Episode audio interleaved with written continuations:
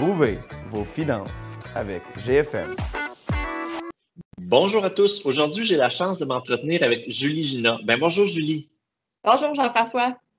Aujourd'hui, Julie, on va parler de RE. Premièrement, ben, c'est quoi un RE? En fait, un RE, c'est un régime enregistré d'épargne-études euh, dans lequel les parents euh, déposent des cotisations dans le but de les aider à défrayer les frais de scolarité de leur enfant au niveau postsecondaire. Donc, que ce soit euh, formation professionnelle, collégiale, universitaire, ce sont tous des niveaux, des niveaux de scolarité qui sont admissibles à un régime épargne-études. Puis pourquoi investir dans un RE au lieu d'un compte d'épargne? En fait, le gros avantage du régime d'épargne-études, Jean-François, c'est les subventions euh, qui sont disponibles au niveau gouvernemental. Donc, on a un 20% subventionnable au niveau du fédéral et un 10% au niveau du provincial. Donc, ce que ça veut dire, c'est que pour ça, chaque 100 dollars déposé dans un régime épargne-études, le gouvernement verse 30 dollars. Donc, c'est quand même très avantageux.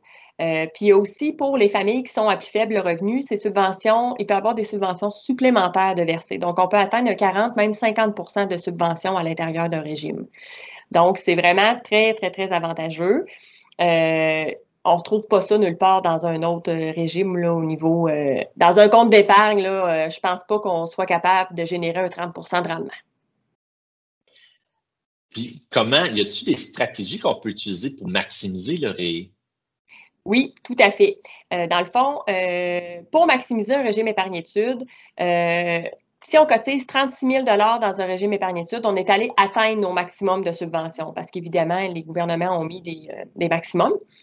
Donc, ça équivaut à 175 par mois si on débute quand l'enfant naît jusqu'à son 17 ans, ou dans le fond, le 31 décembre de son 17e anniversaire. Donc, ça, c'est la période subventionnable. Alors, les stratégies qui existent pour maximiser ça, parce que c'est peut-être pas toutes les familles qui peuvent se permettre de déposer 175 par mois, surtout quand tu as plus qu'un enfant, on peut euh, se prévaloir du prêt REE, qu'on appelle. Donc, on emprunte un montant qui équivaut aux cotisations qu'on a déposées. On l'investit dans le régime épargne-études pour aller chercher des subventions qui sont en arriérage. Parce que toutes les subventions qu'on n'est pas allé chercher au fil des années, on y a droit de revenir en arrière pour aller les chercher. Il y a aussi une autre stratégie qui peut être intéressante, c'est celle euh, quand on a plusieurs enfants et qu'il y a certains écarts d'âge entre nos enfants. Exemple, euh, notre plus grand est rendu en période de décaissement, mais notre plus jeune a 10 ans.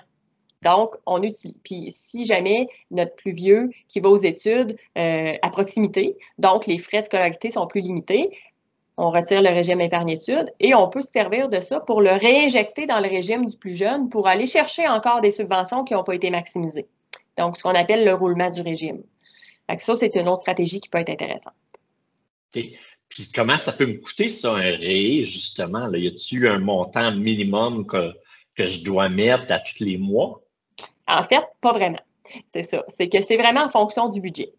Euh, on peut même ouvrir un régime épargne-études et pas cotiser, euh, tout dépendamment du revenu familial, puis un montant que le gouvernement peut déposer.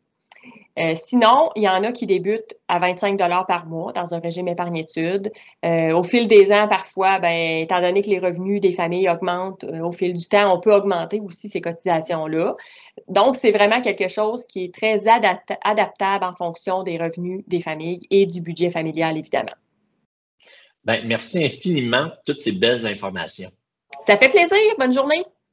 Oui, puis pour plus de détails, ben, n'hésitez pas à contacter vos spécialistes chez GFM.